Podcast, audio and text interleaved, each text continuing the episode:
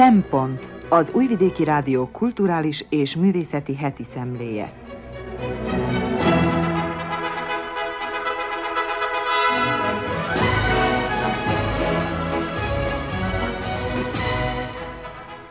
Jó napot kívánok! Köszöntöm az Újvidéki Rádió hallgatóit. A mikrofonnál Krnács Erika, a Szempont mai szerkesztője. Ízelítő kínálatunkból. Jódar Rózsa Danyi Zoltán a Rózsákról című regényéről ír, a Rózsa szirom rengetegében bolyongva címen.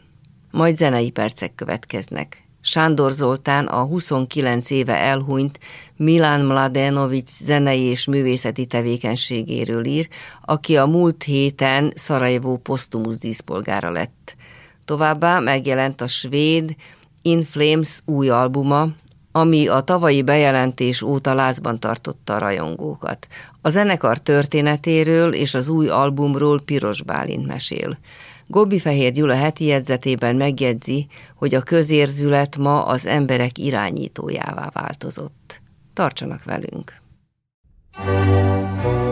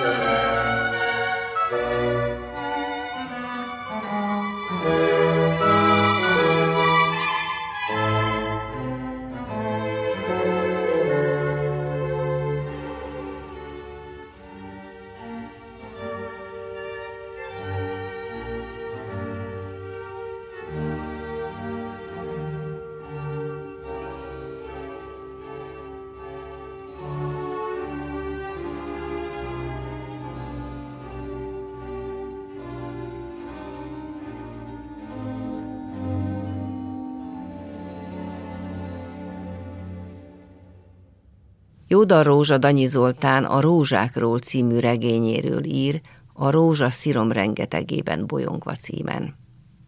Hazánk fia az 1972-ben Zentán született Danyi Zoltán, író, költő és műfordító, két vers és két prózakötet, valamint egy nagy sikerű, már német fordításban is napvilágot látott regény, a dögeltakarító megjelenése is számtalan díj átvétele után 2021-ben ismét regényel jelentkezett, a Rózsákról című regényt 2021-ben a magvető jelentette meg, és 2023-ban már ezt a legújabb regényét is németre fordította Terézia Móra. Örömhír, hogy a dögeltakarító, felkavaró, elsöprő sikerét a Rózsákról című legújabb regénye túlszárnyalni látszik méltatások, kritikák egész sora jelent meg, és jelenik meg folyamatosan róla, könyvbemutatókat, beszélgetéseket, vitákat szerveznek róla is vele, amelyeket nemrég az ünnepélyes német könyvbemutató követett. Az itthoni feltűnés, elismerés és siker a fordítás kötet esetében is megismétlődött. A Neue Zürcher Zeitung például a hős egész valóját átható traumatizáltsága, miatt érzi különösen meghatározónak és zavarba ejtőnek, nyelvének Thomas Bernhardra emlékeztető zeneiségét pedig egyenesen mámorítónak. Abban minden kritikusa egyetért, hogy a rózsákról a dögeltakarítóknál jóval összetettebb, mélyebb, intimen érzelmes és filozofikusan továbbmutató mű, remek mű, de a miértekben és mikéntekben már eltérnek a vélemények. A regény mindvégig névtelennek maradó főhőse egy bot csinált a rózsakertész, aki végtelen, ritmikusan lassú sodrású, léraion repetitív, hosszú mondatokba ágyazott monológ folyamban mondja el az én történetét, amelyben egyszerre keresi az élet értelmét, és legfőképpen önmagát. Tulajdonképpen az édesapja a rózsakertész. A fia csak besegít a munkába, de posztháborús traumái, egészségügyi, szexuális és egyéb problémái egyre keservesebb szorításában végül a rózsák között találja meg önmaga számára a megnyugtató, vigasztaló menedéket. A rózsákról nem háborús regény. Az apa sok ezer rózsáért vásárolja meg fia számára a sorkatonaság aloli felmentést, amit az végül is hibájául ró fel neki. A délszláv háború tragikus módon mégis mindvégig ott kísért a regényben, s főhősében mentális és testi megpróbáltatásokat, betegségeket is generál. Kényszerneurózisos, szorongásos gátlások valóságos tömkelege fogja el. Például, hogy valami nagy baj ne, ne érje. Minduntalan meg kell számolnia valamit. Hol egy pad léceinek számát, hol az autóutazásai folyamán megpillantott korhat, már pusztuló félben levő útszéli feszületeket. De ami még békjobba kötőbb, az, hogy valaki, valami belső hang időről időre parancsokat oszt neki. Amíg le nem megy a nap, nem hagyhatja ott azt a helyet, ahol éppen tartózkodik. Egy-két óráig, de olykor egész, egész hétig tilos megszólalnia. Bármi történik is közben vele. Rögzül benne, hogy léteznek számára jó és rossz számok, jó és rossz színek, és ezeket kerülnie kell. A pénisze is megbetegszik. Az orvosok hol tumorra, rákra, húcső, daganatra, hol meg vírusra gyanakszanak. Elszíneződik, kisebesedik, fájdalmai vannak. Kenőcsöket, gyógyszereket kap, majd háromszor is megműtik. Második alkalommal a húcsövének egy részét is kioperálják, és szájbelsejének izomkötegéből alkotnak egy húcsőfélét, azt operálják bele. Rengeteget szenved, és részben emiatt feleségének nevezett élettársát is elveszíti. Közben kiderül, hogy operálni nem is kellett volna. Egy vírus volt a bűnös. Péniszét azonban a sok beavatkozás már annyira deformálta, hogy három lyukon keresztül csepeg belőle a húgy, s végül már csak ülve képes vizelni. Egészségügyi, szerelmi és egzisztenciális problémáira csak a hatalmas rózsakertjükben való fárasztó fizikai munkahoz enyhülést és némi megnyugmást. Frézerel, vadal, medz, gyomlál, locsol. Több helyen is részletesen foglalkozik a rózsanevelés és nemesítés minden fázisával. A rózsák tüskéi összekarmolják, karistolják, ruháját és testét megszagatják, de úgy érzi, a testi fájdalom voltaképpen segít rajta. Nagyon egyedül van. Az anyja, aki valószínűleg csak érdekből ment férjhez, az akkor még menő jugoszlávhoz, a délszláv háború kitörésekor ott hagyja őket. Visszaköltözik az anyjához, az anyaországba. Barátai őt, a fiút is, és sokan az országot is elhagyják. A tőle külön élő, de feleségének tartott nő, gyereket követelve rajta, tulajdonképpen valószínűleg anyagi biztonságot keresne nála. De csak egy betegeskedő, habozó, a házasság megkötő békjójától viszolygó férfit látva, kiköltözik a szüleihez Franciaországba. A háborús bizonytalan helyzet következtében a rózsakertészet is a csőd szélén áll. Apját felfogadott munkásai és az olasz, holland és magyar felvásárlók is becsapják, megzsarolják, és nincs kimondva, de lehetséges, hogy a korlátok nélküli lépcsőn súlyos kopolyatörés szenvedve úgy szédül le, hogy a neki nagy pénzzel tartozók tulajdonképpen talán lelökik. Fiának másféle ambícióit, például versírását amúgy sem értette meg soha. Magába roskadva, betegen kiadja az útját. Idézet. semmi nem lett belőlem. Ugye tudom, hogy semmi nem lett belőlem. Nincs feleségem, nincs gyerekem, nincs rendes munkám, és még a rózsákhoz se értek. Szart se ér, amit a rózsákkal csinálok. Tanuljak meg a saját lukamon szarni. A végén pedig elküldött, menjek a dolgomra, mondta. Rózsákat majd ő megoldja. Idézet vége. Pedig megzakkant fiának akkor már a rózsák a maradék életet jelentették. Valamit, amiben még meg lehet kapaszkodni. Elkeseredettségében öreg ladájával útnak indul. Belgiumba emigrált barátja már amúgy is évek óta hívja, hát most, hogy ennyire magára maradt, meglátogatja. S Brüsszel közel van Franciaországhoz, talán az annyira hiányzó feleségét is viszont láthatja. Reméli titokban. A majd 500 oldalas, kilenc fejezetre osztott regény voltaképpen két részből tevődik össze.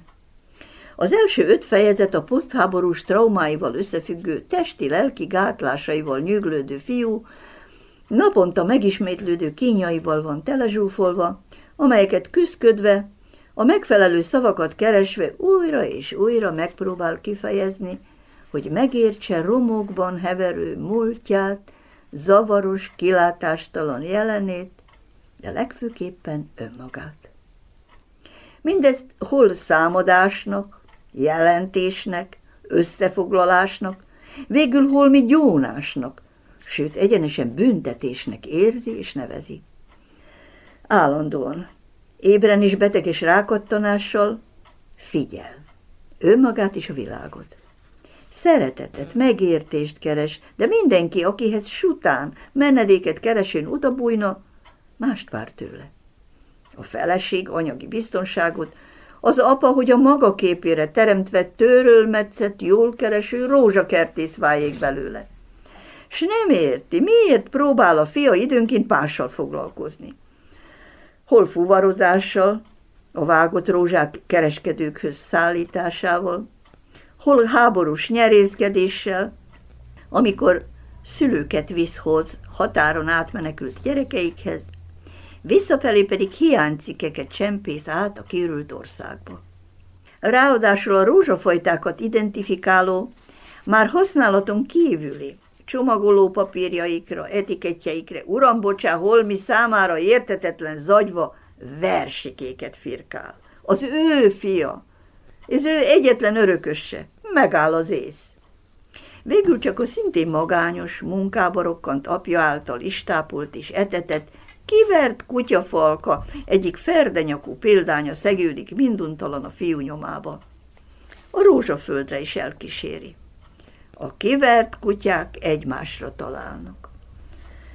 Kacskaringós tévelyekbe kereső kerülőkkel, nyugatra érve a megviselt, immár férfivá érett fiú, mintha metamorfózison esne át kiürült, értelmét vesztett régi világából, amelyben csak eltombult érzékekkel, valósággal elparlagjasodva és magába zárkózva volt csak képes létezni, onnan kikerülve szinte újjáéled.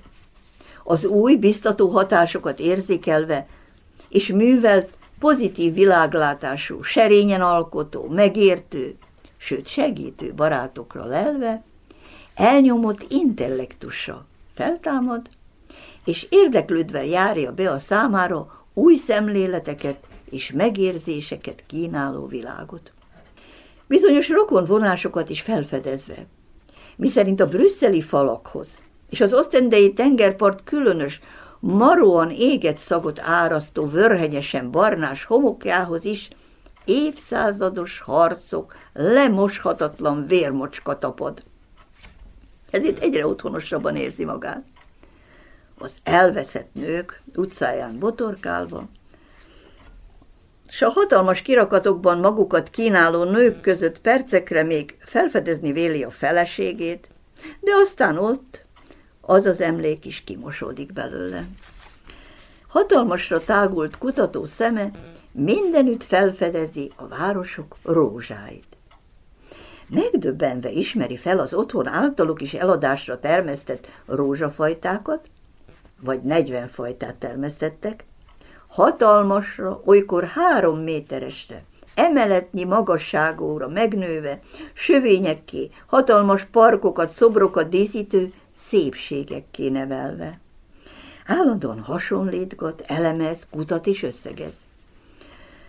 Furcsa képzett társításai támadnak. Itt a rózsa dísznőjén, a képtárban féltett festmény, a templomokban kegytárgy állapítja meg.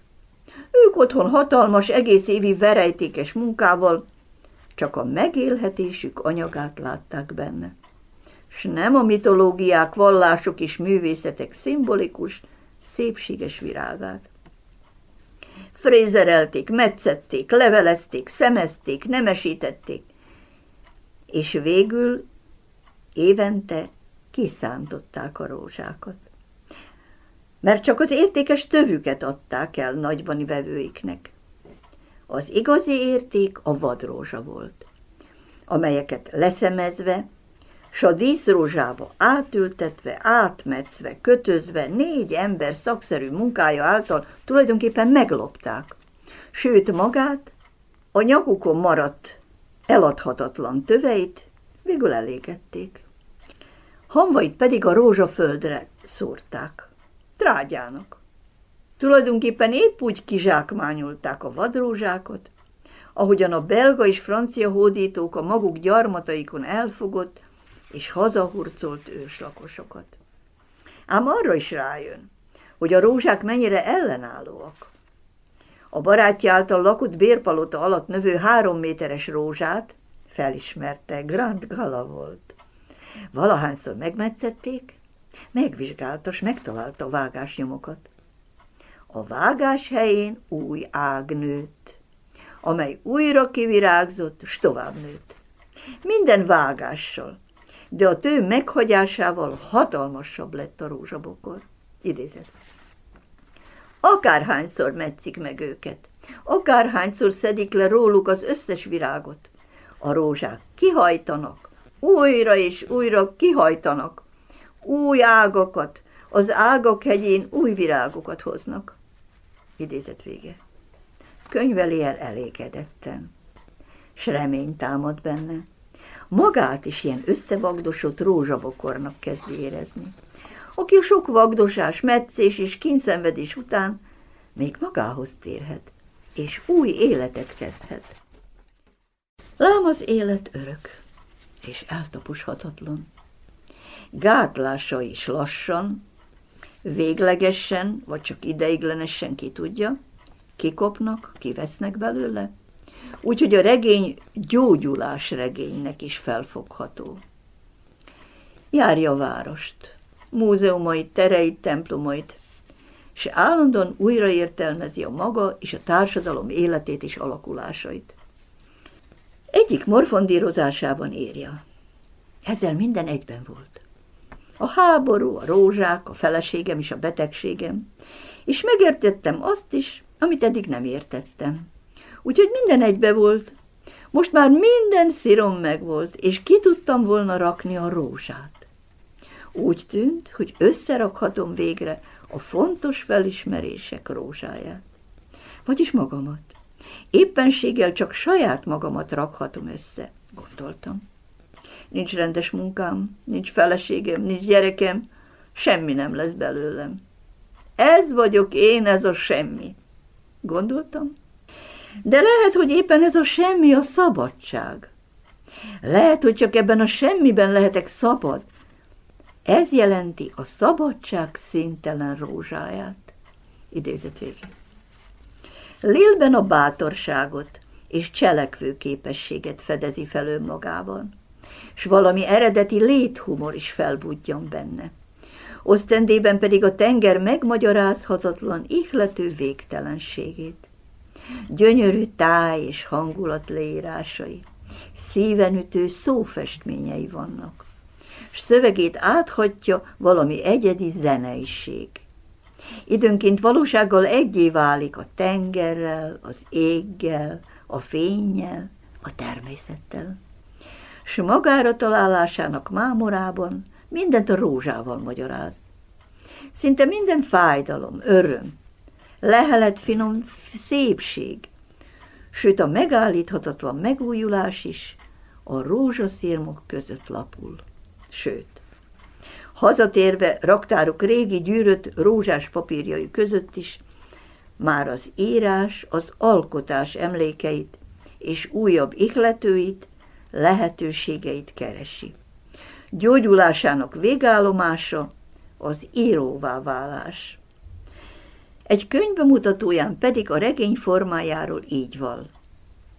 Egy idő után azt vette észre, hogy a rózsát rajzolja, és a rózsa a regény formája lett.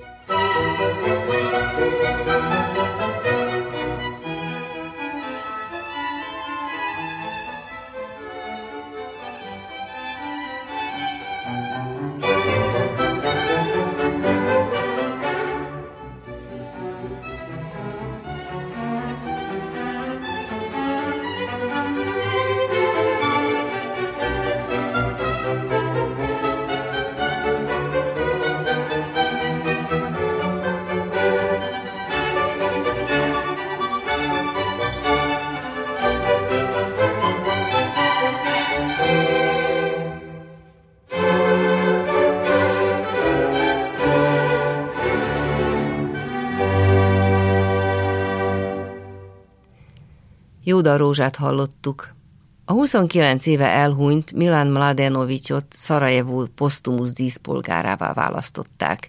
Zenei és művészi tevékenysége mellett nem törpül el emberi nagysága sem, írja Sándor Zoltán, akinek írását Vörös Gábor olvassa fel. Sándor Zoltán, fiú a vízből. Fiú a vízből. Egyik dalszövegének ikonikus sora után ezt a címet viseli a Milan Mladenovic rockzenészről szóló monográfia, és ezzel a címmel írtam néhány évvel ezelőtt egy lírai kis prózát a kultikus Ekaterina Velika közismertebben EKV együttes frontemberéről, amelyben a dalszövegeiből kiragadott idézeteket és motivumokat a szabadon szárnyaló írói fantázia révén illesztettem össze. Többek között ilyenek álltak benne. Nyitott távlatok világára vágyott embertársakra, akik megcsókolják a boldogtalanokat, és megnyugtatják a nyugtalanokat, akik enni adnak az éhezőknek, s akiknek mindig van néhány kedves szavukat távozóhoz, de bármerre nézett maga körül csak kristályszemű és kristályszívű idegeneket látott mindenütt, akiknek arcára az unalom és az erőltetett nevetés ráncokat festett.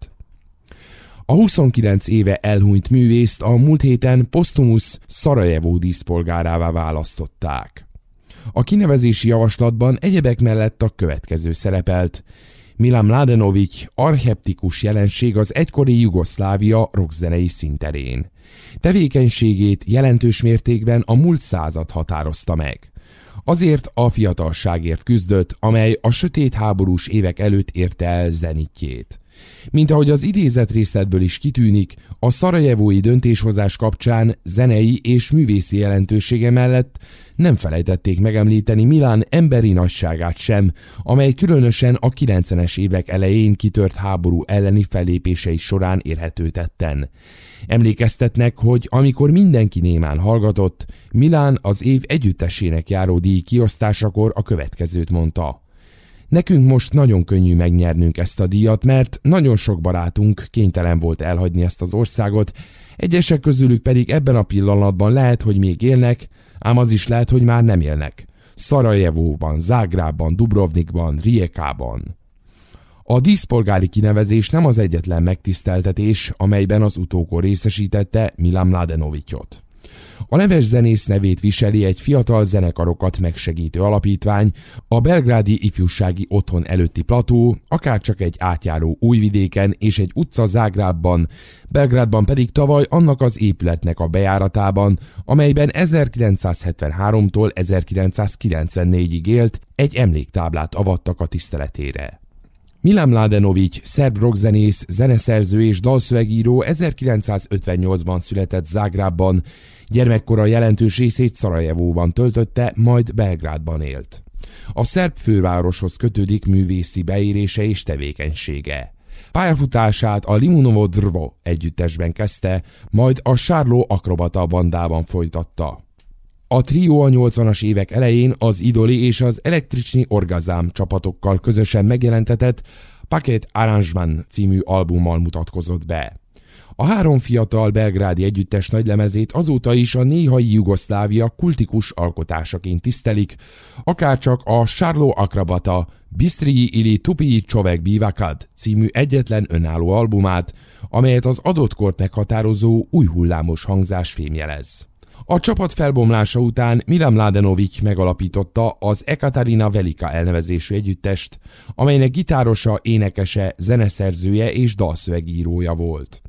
Az éles gitárrifeken és pszichedelikus szintetizátor hangokon alapuló daloknak Milan Mladenovic lírai szövegei filozófikus mélységet varázsolnak.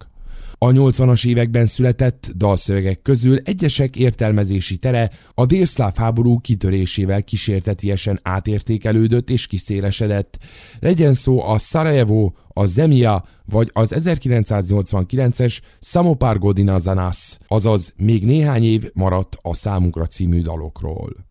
Lázadásból a széthulló ország területén zajló eseményekre 1992-ben a Party Breakers és az Elektricsni Orgazam belgrádi rock együttesek tagjaival közösen Milán megalapítja a Rim Tutituki elnevezésű formációt. A szupercsapat zenei tevékenysége jobbára a háború ellenes propagandában nyilvánult meg. A 90-es évek elején kitört háborús örület forgatagában mindörökre emlékezetes maradt számomra, ahogyan a fiúk egy nyitott teherautón a szerb főváros utcáin araszolva a háború ellen zenéltek és énekeltek. A kor szellemében született közös daluk a Slushaj Vamo, azaz idefigyelj emblematikus refrényével Mir brate mir, azaz béke testvér béke. A későbbi évek során a háború ellenes megmozdulások rendszeres tartozékává vált. Élete utolsó évében, 1994-ben Milan Mladenovic Brazíliában az Angels Breath elnevezésű projekt keretében egy kísérleti zenei albumot készített, amelyen megpróbálta ötvözni az alternatív rockot a latinos elemekkel és a balkáni népzenével. Milán Mladenovic emberi, művészi magatartása kultikus státuszt biztosított mind személynek, mind az általa vezetett Ekaterina Velikának. Az EKV zenéje bizonyos körökben mind a mai napig töretlen népszerűségnek örvend, mi sem árulkodik erről jobban annál, hogy több tribute band is szerte a volt Jugoszlávia területén rendszeresen játsza az együttes dalait. Rongyosra hallgatott kazetták mellett kétszer volt alkalmam élőben is meghallgatni az együttest. Először 1991-ben Nagybecskereken az együttes legkomorabb albumának, a Dumdumnak a bemutatóján, másodszor pedig 1993-ban Nisben. Felidézem magamban e két koncertet, és Milán Mladenovics személyiségét évekkel később a következőket írtam Fiú a vízből című kis prózámban. Ült egyedül csendben, körülötte emberek milliói lögdösödtek, siettek valahová, némán nézte őket.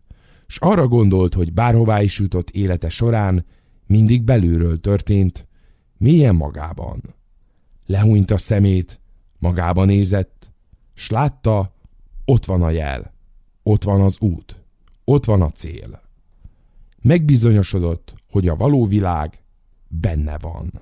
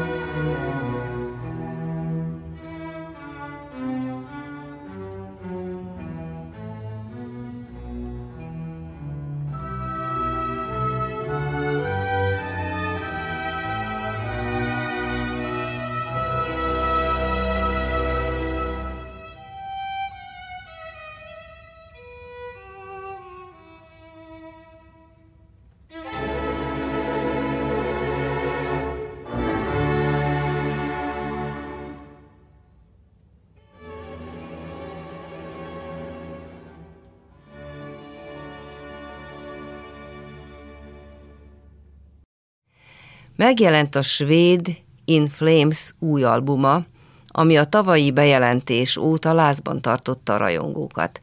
A zenekar történetéről és az új albumról Piros Bálint mesél. Megelőzve, február 10-én jelent meg az új Inflames album Forgone címmel. Nagyon érdekes volt, hogy tavaly augusztusban az ex-Inflames tagok kiadták a debütáló albumukat, amivel gyakorlatilag újjáélesztették és visszahozták a jelenbe a 90-es évek Göteborgi melodikus death metal stílusát. Erre nem is olyan sokára az Inflames is bejelentette az új albumát, ahol csodák csodájára ők is visszanyúlnak a gyökereikhez. További érdekesség, hogy mindkét zenekar, a The Halo Effect és az Inflames is a Nuclear Blast kiadónál van. Korábban említettem már az Inflames zenekart, de jöjjön egy rövid ismertető. A banda 1990-ben alakult Göteborgban, Svédországban. A svéd death metal és melodikus death metal egyik úttörő zenekara az At the Gates és a Dark Tranquility mellett. Eleinte az alapító Jasper Strömblad mellékprojektje volt az Inflames, ami később nagyobb hangsúlyt és fókusz kapott. 1994-ben adták ki első lemezüket a Lunar Strain-t, amin még a Dark Tranquility és a The Halo Effect énekese Mikael Stanna énekelt. A következő évben, 1995-ben a zenekar elnyerte az első stabil felállását, amikor Anders Fridén énekes és Björn Gelotte akkor még dobosként csatlakozott a bandához. Ezzel a felállással jött ki a The Jester Race, valamint 1997-ben a Horacle album is. Ez utóbbi megjelenését követően ismét tagcsere volt a zenekarban, és az Inflames elnyerte a legendás felállását. A gitárosi posztra érkezett Niklas Engelin, a basszusgitárhoz Peter Ivers, Björn Gelotte a dobok helyett gitárt vett a kezébe, és így a dobok mögé pedig Daniel Svensson érkezett. Ezzel a felállással született meg a Colony, a Clayman, a Reroute to Remain, a Soundtrack to Your Escape és a Come Clarity album is. A zenekar stílusában a Reroute to Remain albumnál érezhető először egy nagyobb változás. Több tiszta ének, kevesebb hörgés és több fülbemászó refrén jellemezték ezt az albumot. Ezt a vonalat megragadva ment tovább a banda, aminek hatására szélesebb körben volt befogadható a zenéjük, emiatt nagyobb rajongótáborra tett szert a zenekar. A Sense of Purpose albumnál már nagyon erősen érezhető volt a zenei stílusban ez a változás. A svéd melodikus death metal helyett ez már inkább valami metalcore-os alternatív metal kezdett lenni. 2010-ben az alapító Jasper Strömblad alkohol problémái miatt elhagyta a zenekart. 2011-ben a Sounds of a Playground Fading albumot népszerűsítő turné során Daniel Svensson helyettesíteni kellett, mivel épp kisfia születését várta, emiatt nem hagyta el az országot. Később a Siren Charms megjelenését követően 2015-ben Svensson kilépett a zenekarból, hogy a családjára tudjon koncentrálni. 2016-ban megjelent a Battles című lemezük, ami a basszusgitáros Peter Ivers utolsó albuma volt az Inflames-el. A dobok mögé közben Daniel helyett Joe Ricard, majd később Tanner Wayne érkezett. Előző nagylemezük az I The Mask 2019-ben jelent meg. Az új basszusgitáros Bryce Paul lett, valamint Niklas Engeling gitáros helyére Chris Broderick érkezett. A Forgun ez év február 10-én jelent meg. Elég nagy hírverést kapott, és a korábban megjelent dalok nagyon ígéretesnek tűntek. Nos, valóban azok is, bár kicsit vegyes szájízzel. A Forgun lemezre 12 plusz 1 bónuszdal került fel, a nyitódal, a The Beginning of All Things instrumentális, tiszta gitárjátéka nagyon jól vezeti fel az albumot, ad neki egy játékos könnyedséget. A State of Slow Decay egy erős, pörgős nóta, ami valóban visszarepít a 90-es évekbe. A Meet Your Maker egy grúvos dal, a szokásos, lassabb, fülbemászóbb refrénnel, ugyanígy a Bleeding Out is.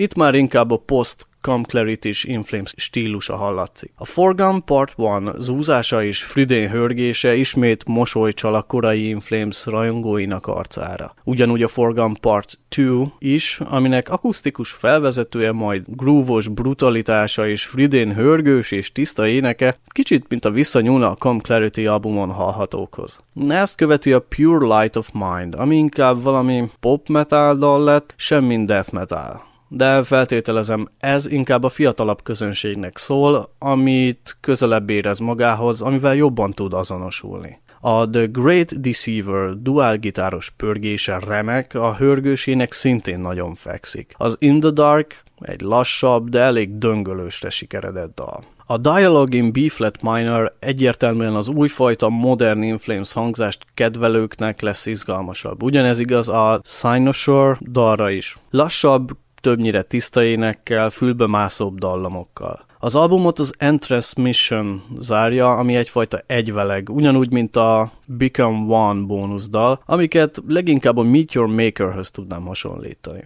A Forgun, az Inflames legtökösebb albuma lett a 2006-os Come Clarity óta. Nincsenek rajta rossz dalok, a régi és az újabb rajongók is megtalálják a maguknak kellemesebben hangzó dalokat rajta. Kicsit az az érzésem, hogy a zenekar megpróbálta kiszolgálni a régi és az új rajongóit egyaránt a forgannal, ami lényegében sikerült is.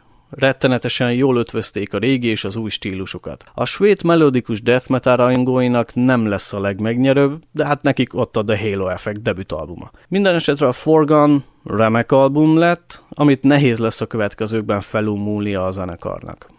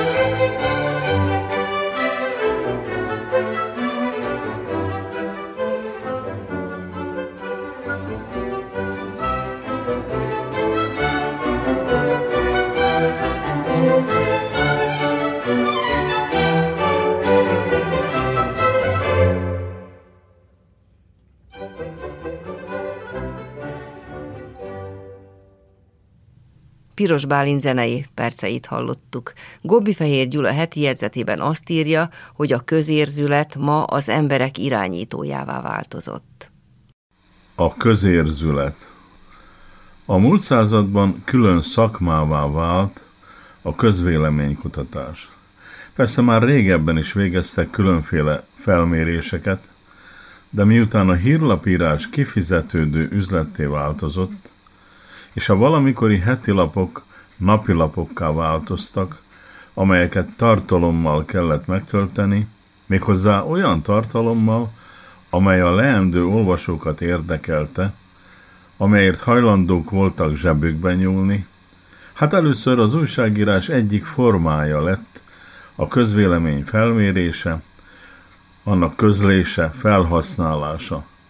Majd ez a munka is intézményesült külön cégek alakultak, amelyek éppen ebből a munkából igyekeztek megélni.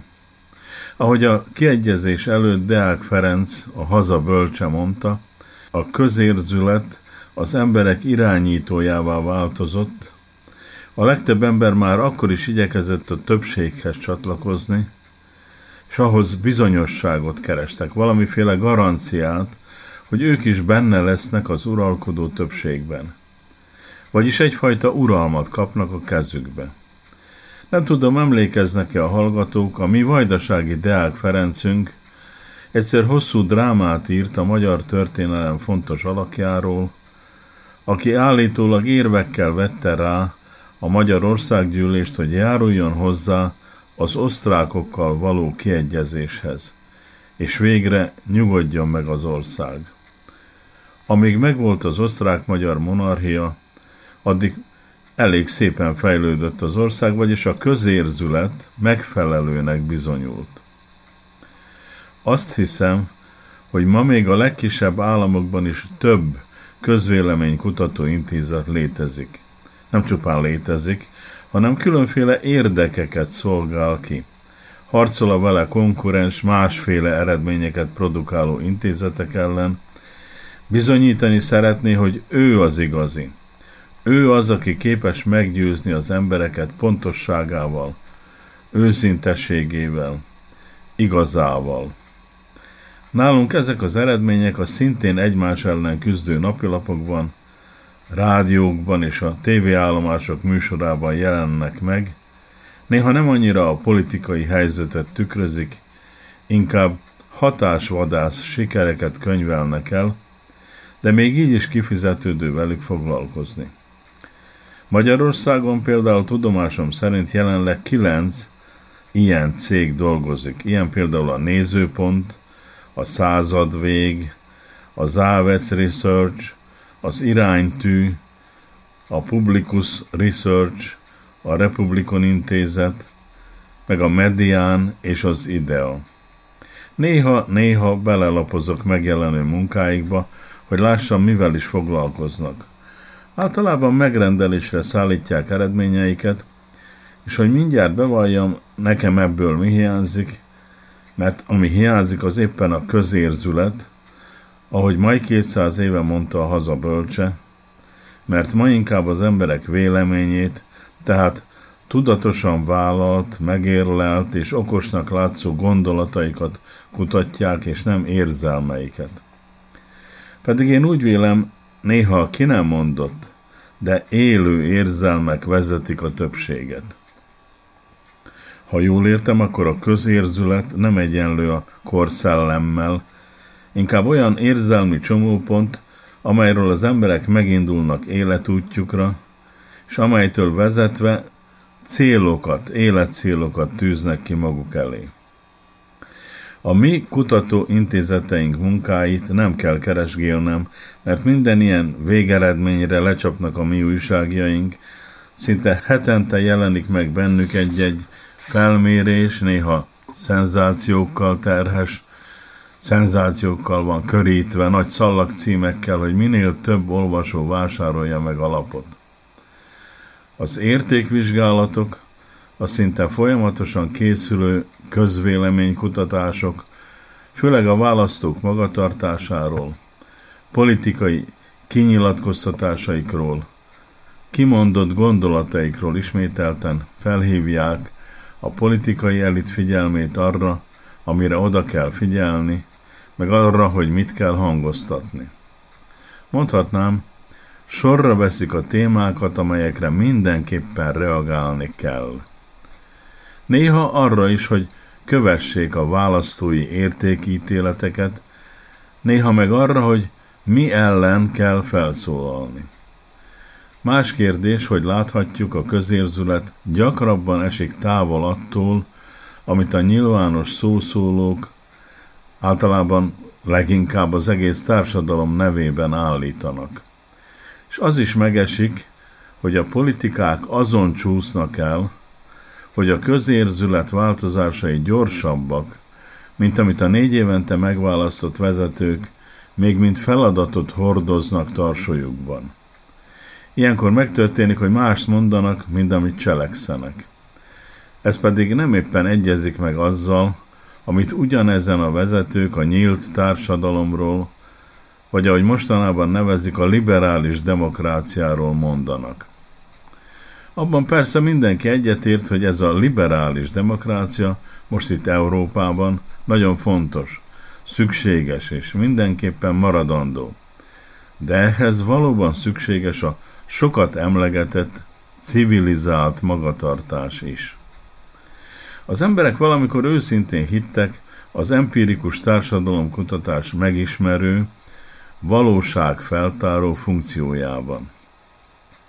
Aztán elég sok csalódást okozott, mikor kiderült, ez pontosan rögzített véleményektől eredő statisztika, ez némileg eltér a valóságtól.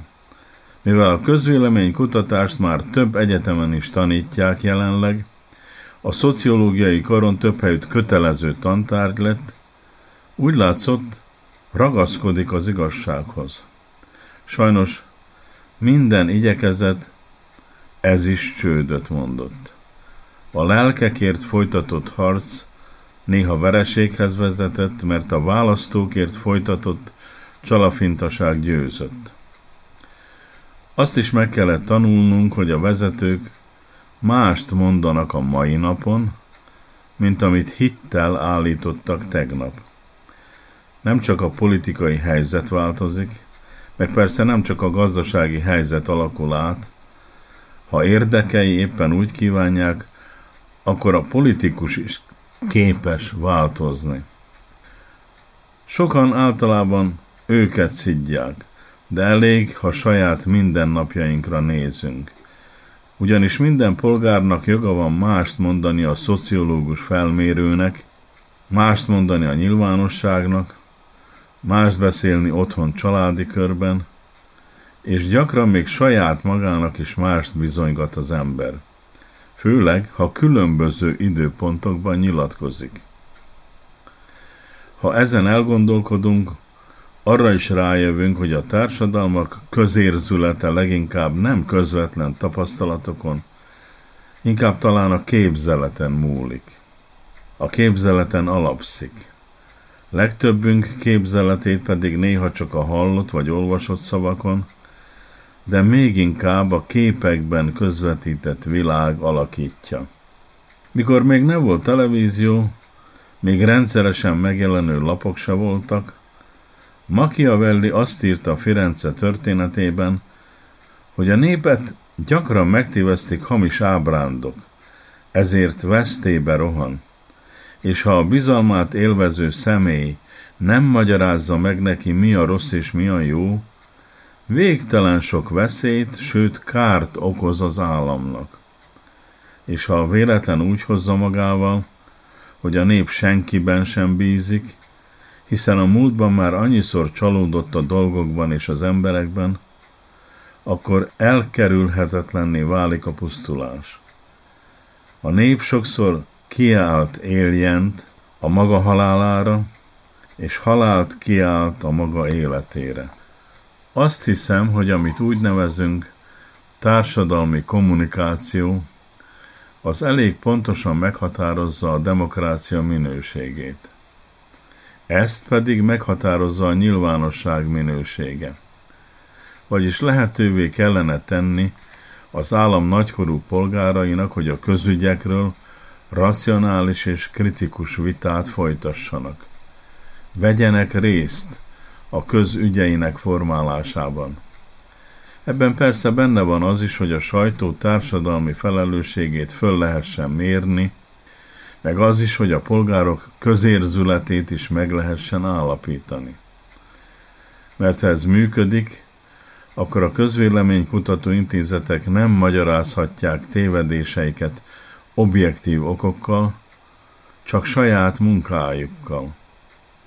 Így aztán többet fogunk tudni magunkról is, meg a társadalmunkról is.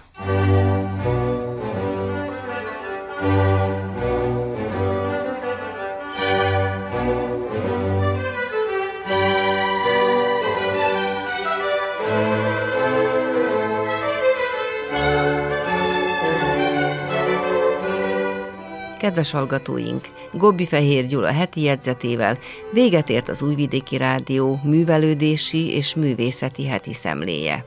A munkatársak Sándor Zoltán, Jódar Rózsa, Piros Bálint és Gobbi Fehér Gyula, valamint Marica Jung műszaki munkatárs nevében köszöni megtisztelő figyelmüket a szerkesztő Körnács Erika. A műsort természetesen az interneten is meghallgathatják a www.rtv.rs.hu hollapon. A viszonthallásra!